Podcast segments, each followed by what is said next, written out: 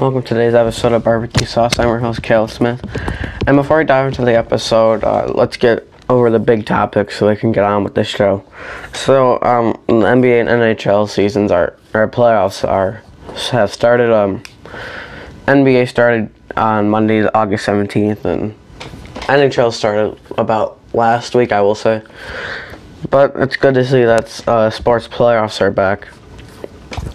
And then just one more thing that I really wanted to cover, that Gerald McCoy, the Bills' defensive tackle, will be out for the whole season with the ACL tear. It'll be a big piece. I mean, that's what the Cowboys were trying to work on this offseason with that offensive line, and I thought McCoy was going to be a good fit for them. So McCoy's done for the year. So we'll see how the Cowboys will do without him. So now with the show part of today's episode, we always start off with NFL, so today's topic for the NFL, I wanted to see who would do better, if it would be Cam Newton on the Pats or Tom Brady on the Bucks. So let's go. I'll start off with Cam Newton's stats. They really aren't much, so let's just start off with him. He only had 572 yards, 0 touchdowns, and interception. His passing rating was 71, which is good, because especially if he was hurt for a whole year and had an interception, I mean, I thought the passing rating would be a lot lower. But last year when he only played one game, his own line rank was 17. He had D.J. Moore, Curtis Samuel, and then on the offensive line, Tyler Mountain. But on the Pats, you have a lot more weapons than Julian Edelman, who I think will regress slow. But he'll have the whole offensive line, which was ranked 7th making a lot better moves, especially. And he'll have Bill Belichick as a coach, too, so that'll be big. Dalton Keene, rookie tight end, I expect him to take over the starting job by the end of the year. Matt LaCosse, I think that's his name. I think that's their starting tight end, but I don't think you're going to want him as your future tight end. So Dalton Keene, he'll probably end up taking over the starting job. Then N'Keal Harry, who I think will do a lot better. Out mostly last year with an injury, but I think he'll come back this year and be productive. He also had an injury for a little bit last year. He wasn't really the rookie that they all expected, but I think he'll be better this year, especially if he'll have a full healthy season and we'll have Bill Belichick coaching him. So, but the projected record, I said 9-7. The thing why they're going 9-7 is that they're splitting snaps. You're not going to want to trust an injured QB to be your full-time starter. And young Jared Stidham, who can learn from Cam Newton, he's a former MVP and went to the Super Bowl with the Panthers, so that's a great guy to learn from. So, Jared Stidham will have him. I mean, it'll be best if they share snaps, but just based on the NFL these days, I think it's going to be Newton's going to be the full-time starter. But if I was the GM or head coach, I'd say split snaps. I mean, you're not going to want to trust even if he does get injured, too, you're not going to want to start a sophomore QB in the NFL where he didn't play at all last year. And you're not going to want to bring him and boom right into that spotlight, especially with injury-prone quarterback that Cam Newton is. But 9-7, 8-8, at their worst, they could be 7-9 too. So they'll be around somewhere in that range. Second, I believe, in the AFC. Yeah, I had Buffalo. I had Buffalo around 10-6, so it'll be a close race to the finish, but 9-7, 8-8 is going to be reasonable. So then with Tom Brady on the Buccaneers, last year threw for 4,057 yards, followed by 24 touchdowns alongside 8 INTs, which is good for an older quarterback. His passer rating was 88, which is about average for Tom Brady. He had Julian Edelman, Mohamed Sanu Sr., Joe Thuney, David Andrews as well, but the whole line was great for him. Their whole line ranked 7th, the Patriots. Then on the Bucks, you'll have Gronk, which is big. I mean, he's a great tight end, but he's not going to be the level that he was at. Of course not. He's been out for a year with an injury, hasn't done any football activity for a year. He won't be the same Gronk that we've seen from 2017 to 2016. He'll have Mike Evans and Chris Godwin, though, which is going to be really big and really dangerous. Tristan Wirfs, I expect him to be good. Him or Andrew Thomas is going to be the best rookie all lineman. The thing with Jedrick Wills is that I don't trust what the Browns are doing now. If Baker's good, though, and everything clicks, then Jedrick Wills will be like that. But Tristan Wirfs was a great pick for the Bucks, and Ryan Jensen, a great veteran lineman. Who Tristan Wirfs can learn from, and then Ali Marpet, who's also a great, offensive lineman. But the projected record, people are gonna, especially Bills fans aren't gonna care, because Bills fans probably want to see Tom Brady not do good and win another Super Bowl. But I had him going 9-7 or 10-6. And the thing with that is they have one of the toughest with the Saints. They have them. Their schedule's tough too. I mean, they have the Chicago Bears, and it's like if it was maybe Week 12 against the Bears, they'd blow them right on through. But you play them Week 5 and with no preseason, you don't know what's gonna happen. You're really not gonna have. It's going to take you a lot longer than 5 weeks to find out who the Buccaneers truly are. But the Bears could give them problems, though. Falcons, Saints. They'll split with them, split with the Falcons. I said the Panthers might give them some problems. I believe in Teddy Bridgewater. I think they'll split one. But, so 9-7 or 10-6 I think is reasonable. They'll make the playoffs. They'll get a wild card spot. They could possibly even make a playoff run if everything's working. But 9-7, 10-6 for them. Buccaneers this year. So then now on to the MLB, and the Mets have not been good lately. Well, they've gotten better. I mean, last night coming off a 11-2 win against the Marlins, I believe. But the thing with the Mets is the bullpen's not good. So I just wanted to talk about that today. So the Mets bullpen consists of Edwin Diaz, their closer, Dylan Betances, and Justin Wilson, both setup pitchers, who both aren't bad players, but Betances has gotten off to a rocky start. Then Jerry Familia, Seth Lugo's our best one in the bullpen. Brad Brock, who's good. I have a lot of faith in him come this future. He's a young right-handed pitcher. Jared Hughes, he's solid. I like what he's doing, though, so far. He really hasn't been much of a problem. He's only allowed a home run against. He's only allowed one home run this year. And he's had many bullpen appearances. And then you have Robert Gazelman, who's been hurt. So, their ERA, based on last week, it was the second highest in the NL. It was about 9.5, but it's gone down. I saw somewhere it's gone down to like a 6, which is still not good, though, but better than a 9, at least. It was the second highest in the NL. The Cubs had the highest. This was about a week ago. The Cubs actually had the highest, who've been on a roll lately, but the bullpen for the Cubs, the ERA has been high. It was like 10.5, I would like to say. So like a run more than the Mets. And then they got to get rid of Brody Van Wagenen. And the GM rank is 29th. They put the Marlins GM at 30th. I don't agree with that. I like what the Marlins are doing. Van Wagenen's the worst GM. Coming from a Mets fan, too, that's not very good. They traded their best two prospects. One's an outfielder, one's a pitcher. They traded for Edwin Diaz and Robbie Cano, who have been the best for the Mets. Well, Cano last year was not good. This year he's kind of he's been decent this year. I'll just say that. So Diaz's stats: he's 2-7. This was last year's stats: 2-7, 7 blown saves. Had 26 save opportunities. He had 26 saves, but the save opportunities were 33, which is not good. He had 99 strikeouts though, which was good for a pitcher who mostly blew games. But and then he had like the 5th highest swing and miss percentage in the NL last year, which is good for a pitcher who really wasn't productive last year, which is good though. I mean, it shows some light in what good Edwin Diaz is, but he's not the best closer. He might be one of the worst now. But coming from the Mariners, he had like 50 saves that one year, so I don't know what happened. I saw somewhere that like his pitchers haven't been where they should be, but he should still be better though. And then next, going on to the NBA, I filled out my NBA playoff bracket. I was actually going to do another thing for the NBA called Pretenders or Contenders, but it was just too late and everything got messed up. But I did fill up an NBA playoff bracket at the last minute. It did start yesterday, but this was filled out Sunday evening, so we'll start it off with starting off in the Eastern round. We have the Bucks who are taking on the Magic. The Bucks are going to win the series. I said, but Magic may take it to one game, though. But well, losing Jonathan Isaac, there's the size they want against Giannis. So Milwaukee's going to get in easily to the next round. Then Heat and Pacers, that's going to be a good series. One to watch. I took the Pacers, though. Yeah, but they say that Jimmy Butler's had good numbers against the Pacers. I think the Pacers, they did it a couple years ago against the Cavs. When they clicked, they're on fire. I mean, there's no stopping them.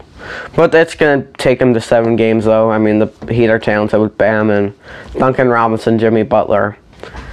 Tyler Hero has stepped it up, too, so it'll be Milwaukee and Indiana going at it. But then at the lower part of the Eastern bracket, we got the Celtics taking on the Sixers. If Simmons and Embiid were healthy, this would be a phenomenal series. But Simmons is out. Embiid's not going to be his normal self. So Boston, I said winning in 6. It could be lower, too, though. But I like their unit that they have. Kemba Walker, Jaylen Brown, Jason Tatum, Gordon Hayward. Daniel Tice has been a solid signer for them as well, too. So Celtics in 6, and then Raptors and Nets. I said the Raptors were going to sweep them. The Nets' 3 best players right now are Joe Harris, Jared Allen, and Spencer Dinwiddie. That's not good. I mean, they don't have KD or Kyrie. KD and Kyrie's a big loss for them, too. So, in the Eastern side, it's going to be Milwaukee versus Indiana and Boston versus Toronto. Well, let's head over to the Western side. The Lakers and the Trailblazers. I love the Trailblazers. But this might be a little bit biased, if that's the word. Excuse me if it's not, but I said the Lakers, but they're going to win in 7. I mean, the Trailblazers are having problems. No Avery Bradley, their best wing defender. I mean, Bradley can also sink the 3, too, so besides that, you really don't have much of a 3-point shooter. And then Rajon Rondo's a big loss. I liked what he did with the Lakers. They gave him an opportunity, but he won't be there. I think he opted out, or I think he's hurt. Bradley opted out. Rondo's hurt. So that's going to be big, but the Lakers will squeak out of it, though. And then the Rockets and Thunder. I said that one's going to go to 7-2. I love what the Thunder has done. They're a team that was supposed to tank and get the first overall pick. But they proved all this wrong. They actually got the 4th seed in the NBA bracket. So, I mean, that's not what we all expected. So, the Rockets, I said, are going to win the series, though. The Rockets have more experience. Sure, the Thunder have Chris Paul, but then the rest are just a bunch of young kids. I mean, Dennis Schroeder, he's been in the playoffs before, but he's kind of, changed around, and he hasn't been in the playoffs where he is. I think he's, a 6-man now or something, but so the Rockets in 7, then going down another bracket, another 7 series between the Nuggets and Jazz. Yesterday, the Jazz pulled off a great game. Donovan Mitchell dropped 57. But I did take the Nuggets in this. Nuggets are going to win in 7.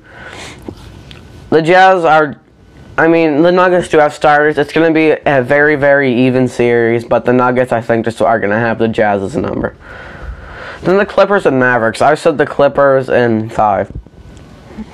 That's because it would be closer, but if you see the numbers that Lou Williams put up, he's averaging 18 and 19 points, and he's a 6-man. You don't expect that from a 6-man. So Lou Williams, and then the Clippers are, they're good. Watching them yesterday, they were a little iffy at the beginning because the Mavericks went on a 48-18 run, but seeing them try hard, honestly, it just looks like what they were in the NBA bubble. I don't think they really need to try hard with all that talent, but them trying hard, they're going to be good. So they're going to be able to defeat the Mavericks. Kristaps got ejected yesterday. Luka really had to do it, so Clippers and 5. So then back to the Eastern, Milwaukee versus Indiana. I had Indiana taking that one. You're probably thinking, whoa. But if you look at it, who do the Bucks have besides Giannis? And I love what Chris Middleton's doing. He stepped it up, but some of the things, Middleton hasn't, before the NBA bubble, Chris Middleton said he hasn't picked up a basketball. And then you bring him into these 8 games where the Bucks did not do well. Maybe 3-5 was the record. Then you have the Pacers with T.J. Warren, who's been phenomenal. You have him and Domantas Sabonis. He struggled, but I think he'll pick it up in the playoffs. Victor Oladipo, who's had a big setback after his injury. So Indiana, and it's only, I said 6. People are thinking, even if like people did pick the Pacers, they probably said in 7. I think the Pacers will do it in 6. So in Boston and Toronto, and this isn't really a shocker though, but I took Toronto in 6. It could be 7, 6. I mean, it'll be up there with a good amount of games. But Toronto's just has a talent. Pascal Siakam's a great player. And he's not an MVP caliber player, though, but in a few years he'll be in the MVP talk. But Toronto's has a great chemistry. That's why I picked up. Boston does, too. I mean, getting rid of Kyrie, that was a big move. But it's just that Toronto's unit knows each other better. So Toronto and Indiana will be in the Eastern Conference Finals. And then back over to the West, Lakers, Houston. It's going to be the Lakers. Houston, no Westbrook. That's big. They're like their best defender, I believe. So Lakers in 5. I mean, Anthony Davis is going to step it up in that series. I feel like that's not going to be a LeBron series. That's going to be an AD series. So the Lakers move on. Denver and Clippers. Again, the Clippers are going to win the series. I said 6, though. I mean, it could be a little less. Denver's just a bunch of kids. Nikola Jokic is like 20 or 21. So, I have the Clippers winning in 6. So then, Indiana. So then back to the East. Well, the West is going to be Lakers and Clippers. And then you have Indiana and Toronto. So, Indiana and Toronto. I took Toronto. Indiana's going to make a good playoff run. It's got to stop somewhere, though. Toronto's good. So the Pacers against Toronto, they haven't done well against Toronto, I don't believe. So Toronto gets a spot in the NBA championship, or NBA Finals again, 2 years in a row, just that this time without Kawhi. Now, what an amazing match it'd be against the Clippers, but I took the Lakers. It could go either way. It's going to be a Game 7 series, both. Actually, I put down both conferences in a Game 7 series, but Lakers and Clippers, the Clippers have had their number most of the season. I think we're like 3-1 against the Lakers. No, it's either 2 or 3-1. But the Lakers have had their number against the Clippers, and it's just the Lakers. I mean, you think of all the talent that the Clippers have with Lou Williams, Paul George, Kawhi Leonard, Ivanka Zubac just stepped his game up too, Montrezl Harrell. I mean, they have talent, but they're going to sneak out. It's not going to be a hard-fought series. It's going to be a very hard-fought series, but I think the Lakers were going to sneak out of it. Like that Thunder and Blazers series just a few years ago. Or actually just last year. It's going to be like one of those series. Like the Lakers are just going to sneak out, even though the Clippers kind of deserved it. Lakers and Raptors in the playoffs. This is going to be a good series. But Toronto's not going to beat the Lakers. The Lakers are your NBA champions. So the Lakers have, in my bracket, are your NBA champions. That's just because LeBron and AD can't be stopped. I mean, when they're on fire, they're good, and there's no stopping them. Toronto's a young. Pascal Siakam's still a young player. I think Toronto's going to be able to win another championship. Sign a big guy in free agency. Look at the guys who's coming up. AD. If you add him to that lineup, they're going to be good. They might win another championship then. But the Lakers, just because of experience and mostly that, it's going to be the Lakers in 7.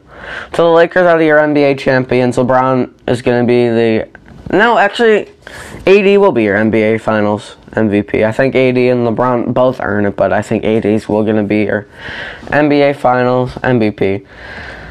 So then on to NHL.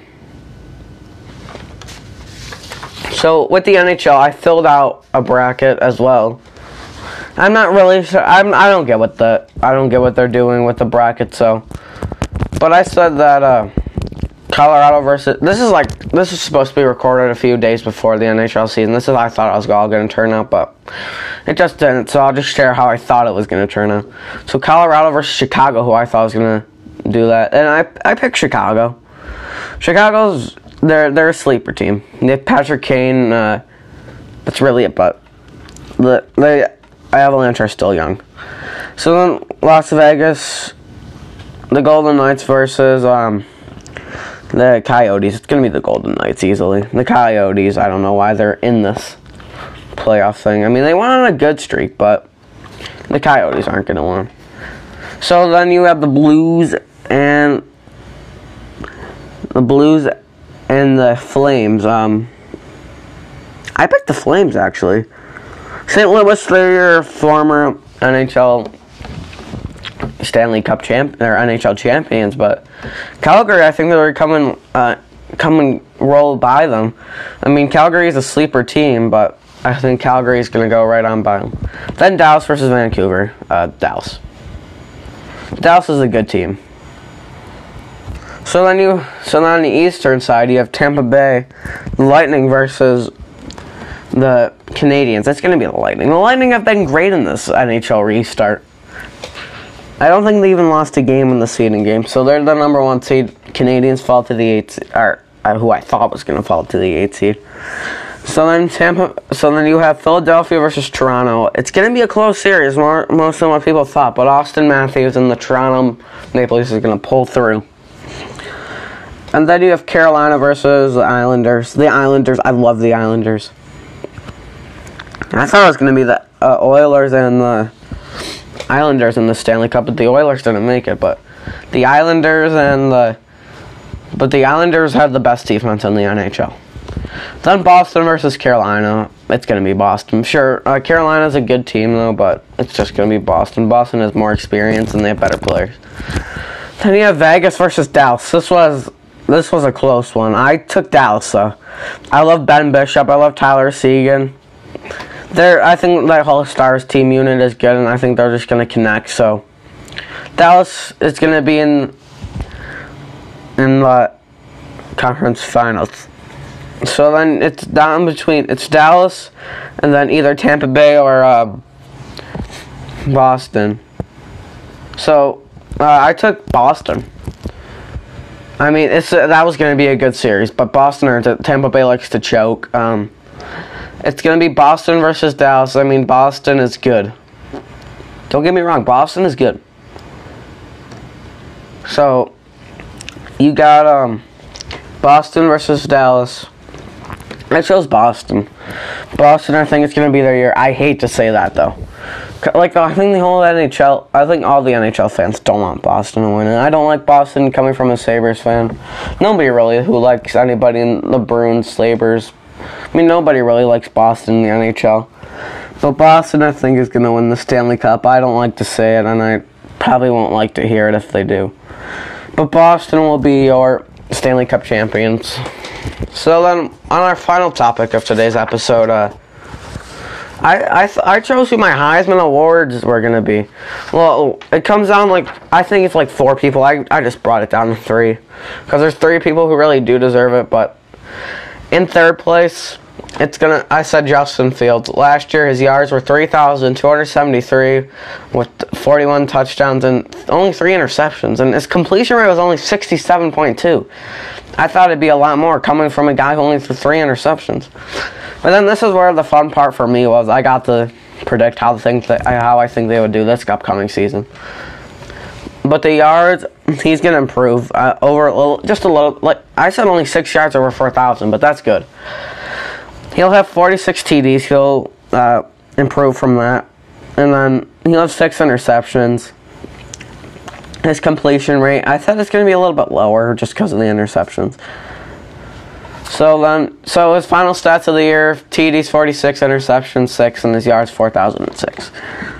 So, second... And the first and second, the person who I picked to win the Heisman and then this guy, it could be either or. Chuba Hubbard in second place for me. This kid is a phenomenal running back. Man, oh man, he is so good. He only had 328 attempts and turned it into over 2,000 yards. What running back have you seen that do? I say he's the best running back in the nation. He had 21 touchdowns too. Led the nation. His yards per carry were 6.5. I mean, what? 6.5. That's comparisons like to Derrick Henry, who didn't have that much. So Chuba Hubbard can put up some huge numbers. But this is what I said how he's going to do this year. His yards, he's going to go down. There's no way you can put up over 2,000 yard season. So I put down 1,526 yards, which is still good for a running back. His TDs will go down, I said 19, which is still good. And then his yards per carry is going to be 6, just a half yard shorter. So about the same numbers besides the yards.